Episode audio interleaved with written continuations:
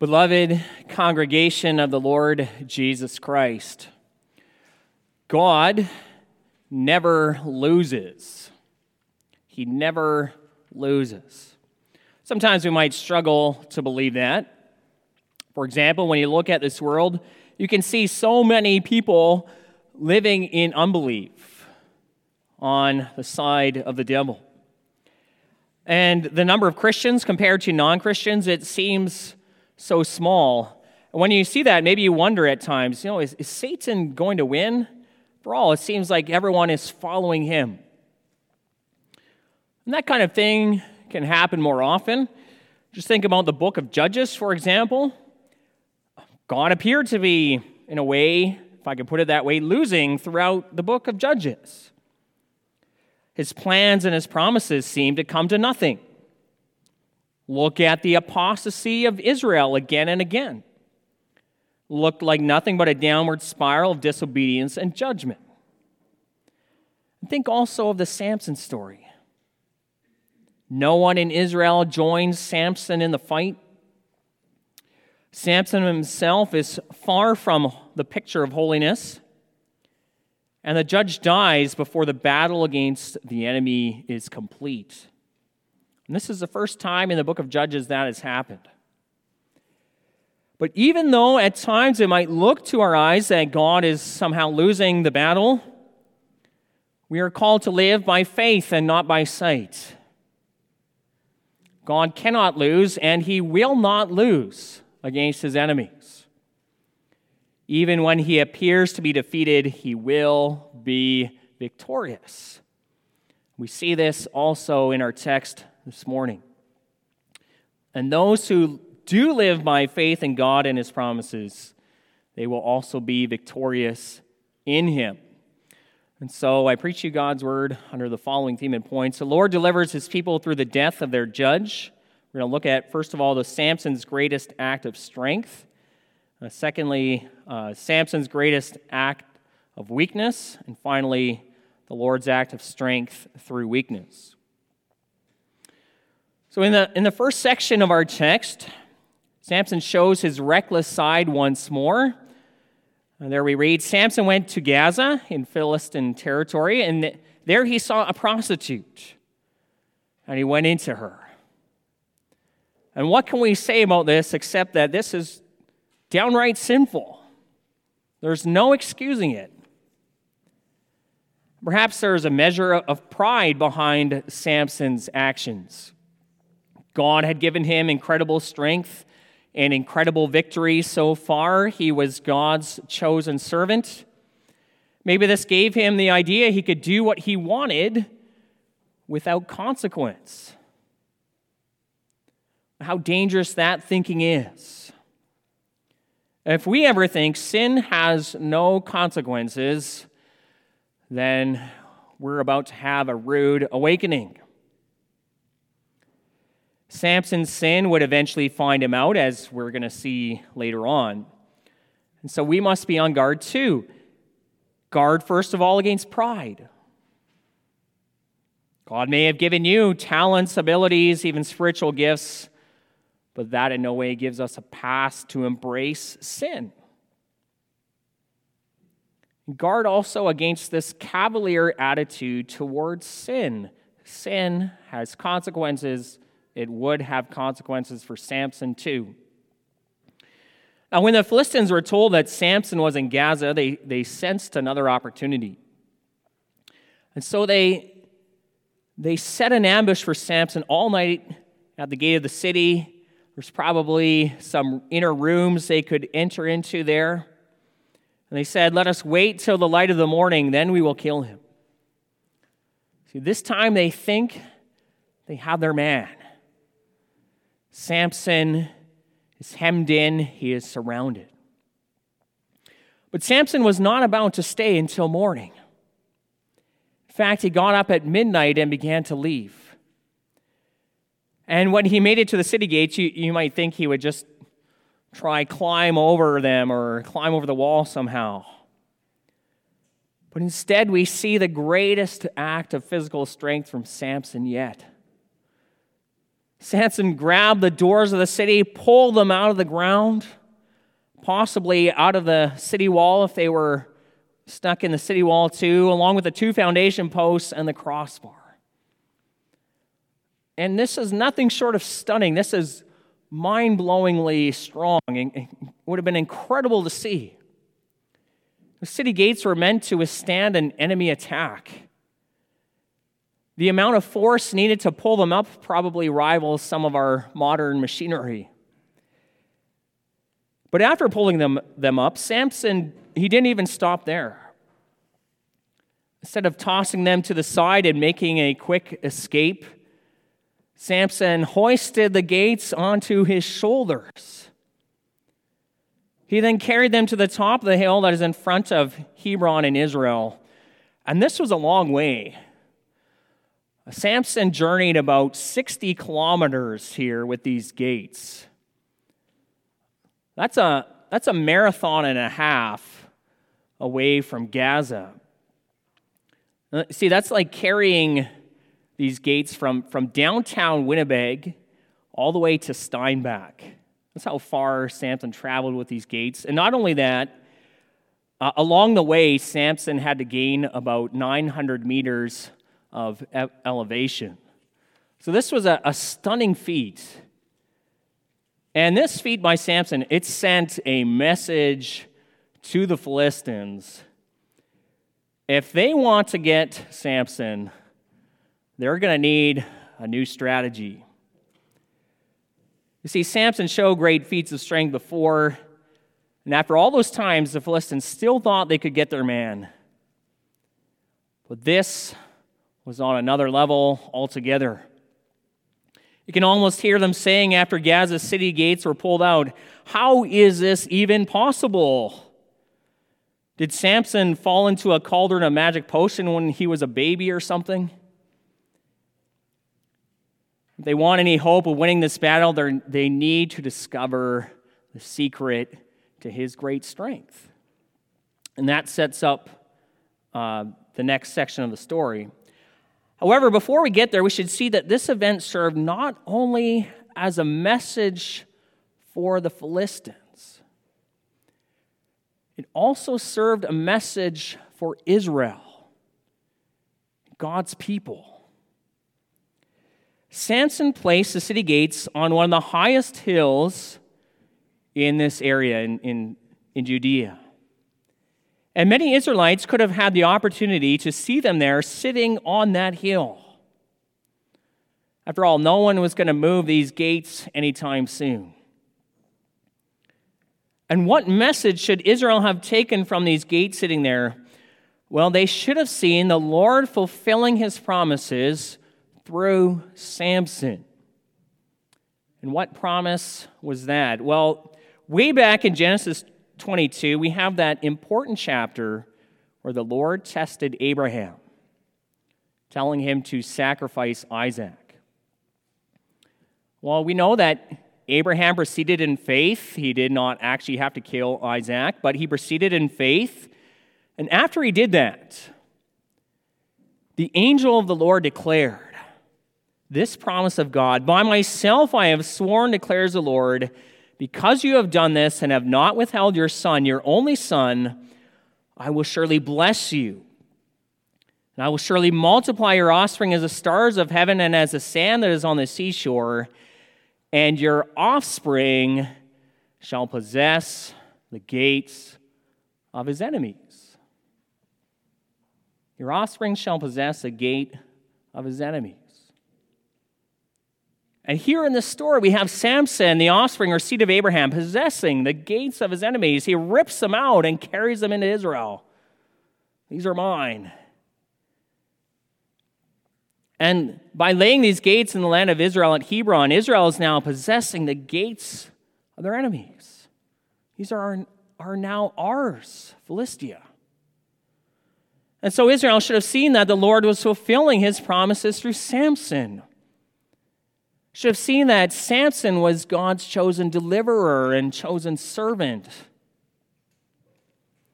God's blessing promised to Abraham would also come about through Samson.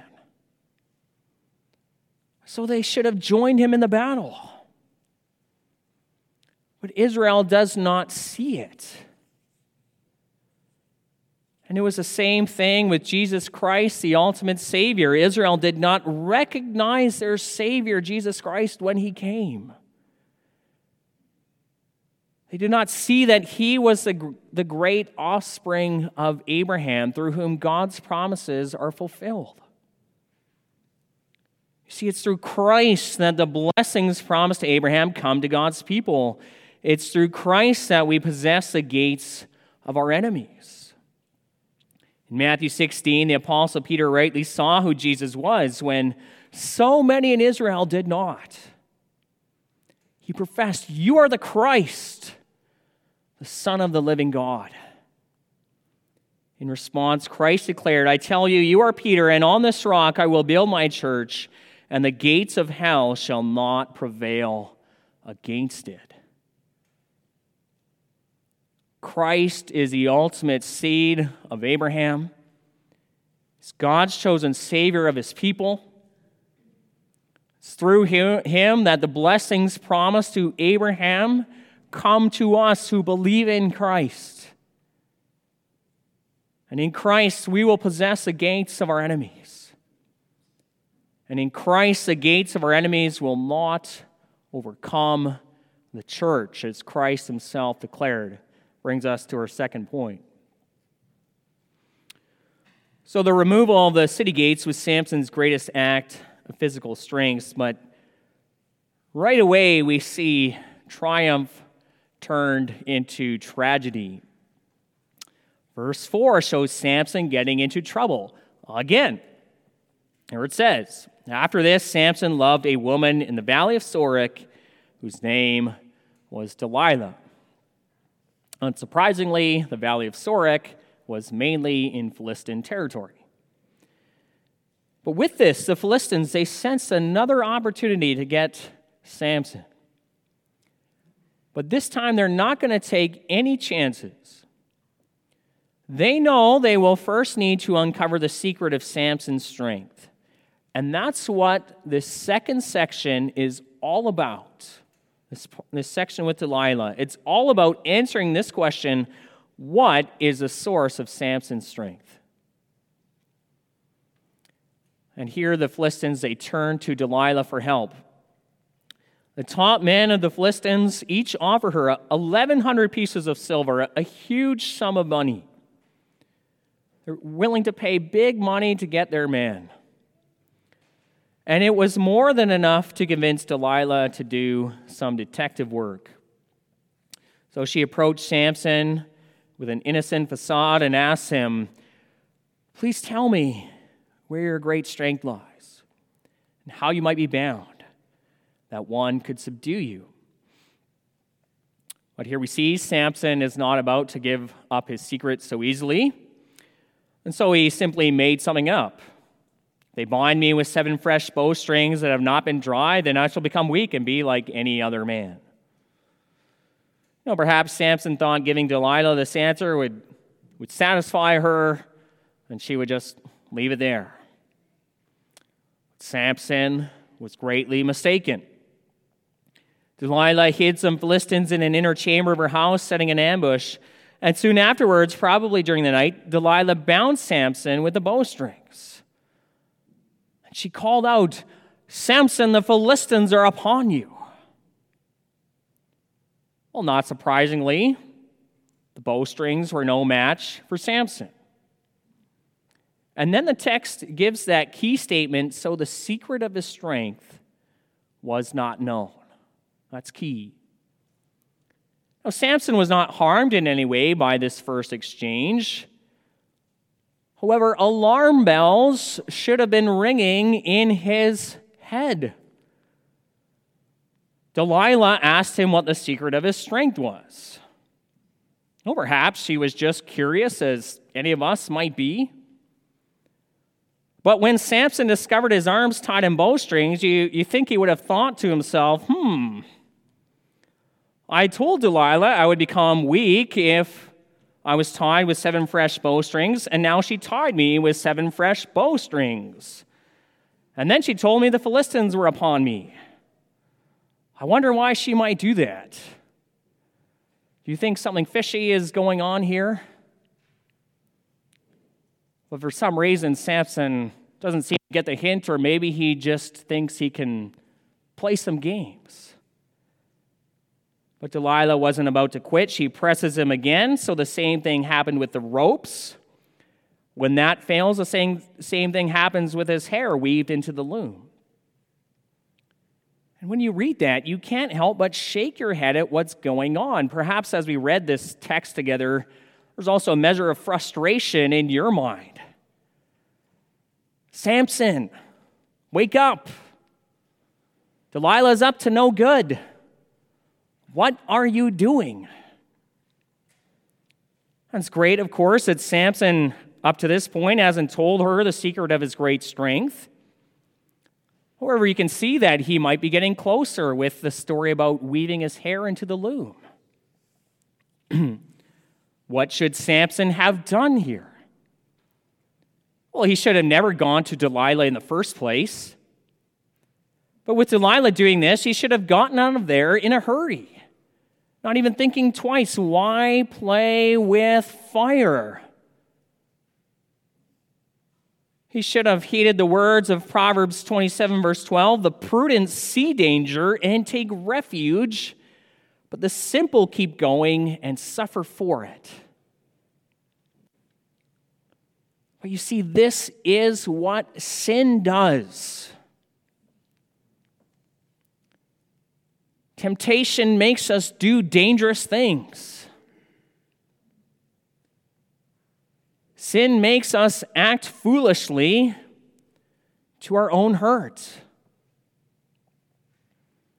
No, we might shake our head at Samson, and, and we should. But let us give our own head a shake when it comes to our own temptations. See, temptation, it will blind you to the consequences of sin. It will blind you. And if you give temptation enough time to work, eventually you will just act on it, no matter what, no matter what may come. So we must watch and pray beloved. Do not give the devil a foothold. Is there any area, area you are tempted by sin right now? Well, flee from it. Don't play around with it. Make sure you guard your heart, guard your steps. As we see in our text, Delilah didn't stop. She pressed Samson so hard until he was vexed in his soul, and finally, he just told her everything. A razor has never come upon my head, for I've been a Nazarite to God from my mother's womb. My head is shaved, then my strength will leave me, and I shall become weak and be like any other man. Delilah knows now. She knows Samson has told her the truth. And so the Philistines came one more time, bringing the money with them. When Samson slept, she had someone shave his head. The text says his strength left him.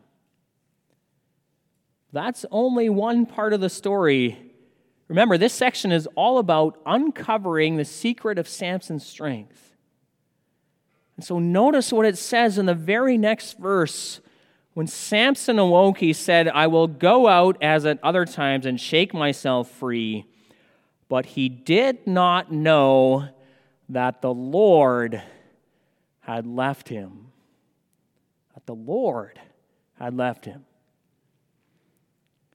See, at the end of the day, the secret to Samson's great strength was not his hair, it was God, it was the Lord. And yes, his hair showed his dedication to God as a Nazarite, and so it served as a connection to that status. However, at the, in the end, the Lord is his great strength, as we see here.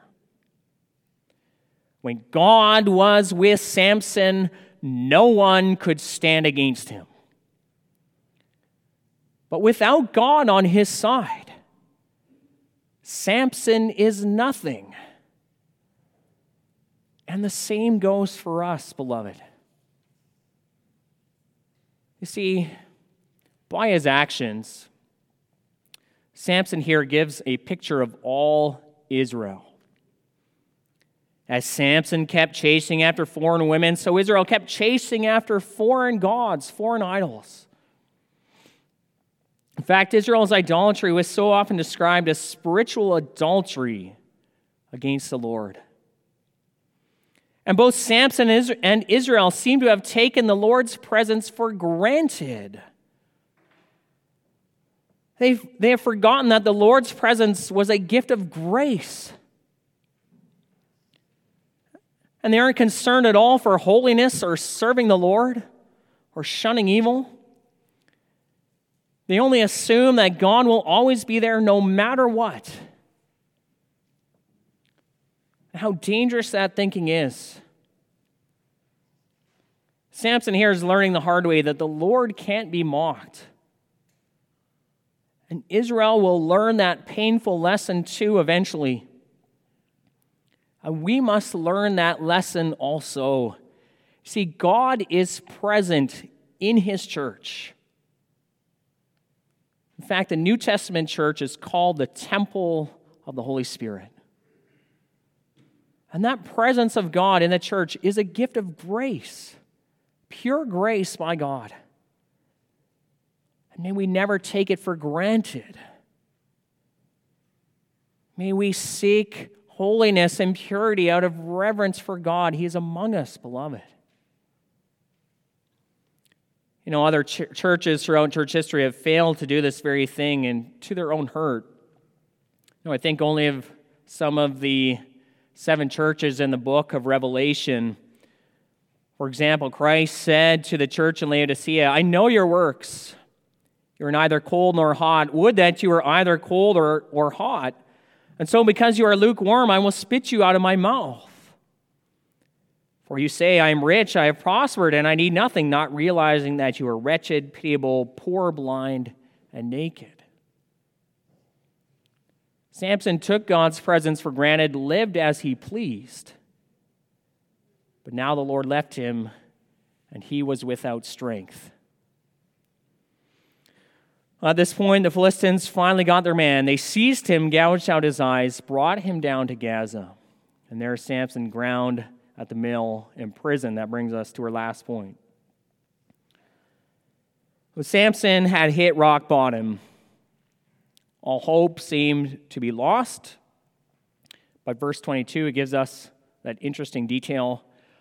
Uh, the hair of Samson's head began to grow again. Know, again, I must stress it's not that Samson's hair itself gave him that strength. But yes, the hair symbolized his special connection to Yahweh, who was his strength. And so, with this detail here about his hair starting to grow again, we get a hint that perhaps the Lord has not abandoned Samson completely, which is indeed the case. The Philistines, however, they thought victory was completely secured, and so they threw a, a huge party. Thousands of Philistines attended, uh, all the governors of the land, lots of the women as well. And they praised Dagon, their God, for this victory. And while they celebrated, they, they called for Samson to come entertain them. And so Samson was brought out so they could cheer and, and jeer over him. But at this most humiliating moment, we see an act of faith. Samson called upon the Lord. He said, O Lord Yahweh, please remember me and please strengthen me only this once, O God, that I may be avenged on the Philistines for my two eyes. And after being led to the pillars upon which the house rested, Samson, he, he put his hands on them.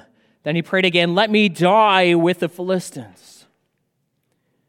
He then bowed with all his strength, and the house fell upon the lords, upon all the people who were in it. And it says, So the dead whom Samson killed at his death were more than those whom he had killed during his life. Now, what's the message we need to take away from this last part of our text? Well, first of all, we should see the irony in this event. The Philistines thought they had won. In fact, there was no doubt in their minds. Here they are mocking Samson. The Philistines thought their God was victorious. But the Philistines do not have the eyes of faith. They do not understand that the Lord God cannot lose. All they can see is that Samson has been humiliated. They do not understand that the Lord, who is the only God, was Samson's strength all along. They do not understand that the Lord can strengthen him at any moment again. And this is a classic mistake of those who do not have faith. Something the fallen mind just does not understand. For the fallen mind, the only way to win is through brute strength or human cunning, and it disregards God and His power. And the fallen minds believes you defeat your opponent through sheer, sheer human power and violence. They, they do not understand the truth we read about in 1 Corinthians 1. The foolishness of God is wiser than men, and the weakness of God is stronger than men. And that's not to say that God is foolish or weak.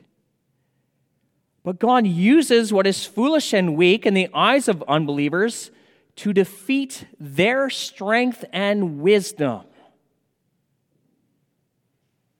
He does this to gain glory for himself. You see, all throughout the Samson story, God has been working to put the Philistines to shame. And he's essentially been drawing them into this trap. They've been thinking all this time we need to get Samson, we need to kill him. If we capture and kill Samson, we've got it made. We will have the victory. And finally, they capture him. Finally, Samson dies, and it turns out to be their own defeat. The Lord delivered the Israelites to the death of their judge. And we see this sort of thing not only in Samson, but in our Lord Jesus Christ. God had not only been drawing the Philistines into a trap uh, with Samson, but ever since the fall, God was working to draw the devil into a similar trap. What's won reason the Old Testament often is so violent? Because God was drawing Satan into a trap. Devil, too, thinks his battle against God is one with sheer power and violence and cunning. And the religious leaders in Jesus' day, too, under the influence of Satan, they believed this. Throughout Christ's ministry, they kept plotting how they might kill the Lord Jesus. And like the Philistines with Delilah, the religious leaders offered Judas pieces of silver to betray Jesus into their hands. And when Judas did betray Christ, Jesus was delivered into the hands of sinful men. And after capturing him, they humiliated him. Like Samson with his eyes gouged out, Jesus Christ was blindfolded by Roman soldiers and beaten for sport. And then they crucified Jesus Christ on the cross, thinking they had won. As Christ hung from the cross, they mocked him, thinking they were victorious. They mocked Christ during his weakest moment, thinking they had gotten rid of their problem. And you can be sure that the devil was celebrating too. But they did not understand that by crucifying Jesus, they were sealing their own defeat. And that's why it said in 1 Corinthians 2, which we read, among the mature, we do impart wisdom, although it is not a wisdom of this age or of the rulers of this age who are doomed to pass away. But we impart a secret and hidden wisdom of God, which God decreed before the ages for our glory. None of the rulers of this age understood this. For if they had, they would not have crucified the Lord of glory. Cross of Christ is the ultimate act, moment of humiliation, weakness, and defeat. But by the death of Christ on the cross, God was victorious. He will never lose. And He also delivered His people. He's delivered us from our enemies through the death of our judge, saved us from the power of sin and the grave, delivered us from the clutches of Satan. See, like Samson, Christ was also abandoned by God. And even more so, for Christ called out on the cross, My God, my God, why have you forsaken me? But unlike Samson, Christ was not abandoned by his own disobedience. Rather, was because of our disobedience. Christ was forsaken by God so that we might be accepted by him. And this is why God can be gracious to us. You know, think only of Samson. You know, after the, his hair was shaved by Delilah, it says the Lord left him, and it was only Samson. He only had himself to blame. It was his own foolishness, his own sin. But God, in His grace, did not abandon him completely. After he was humbled, Samson called upon the Lord again, and the Lord heard him, was gracious to him. And Samson, despite all his flaws and weaknesses and even sins after his death, was received into glory by God's grace. It's because of God's grace in Christ. And isn't that comforting? Isn't that comforting to know? Never despair of God's mercy. We may feel that because of our sins, God will leave us forever. Beloved, Simply humble yourself and call upon the Lord. The Lord will show mercy and grace to us in Jesus Christ our Lord. Amen. Let us now respond to the preaching of God's word by singing Psalm 124. We will sing all of the stanzas.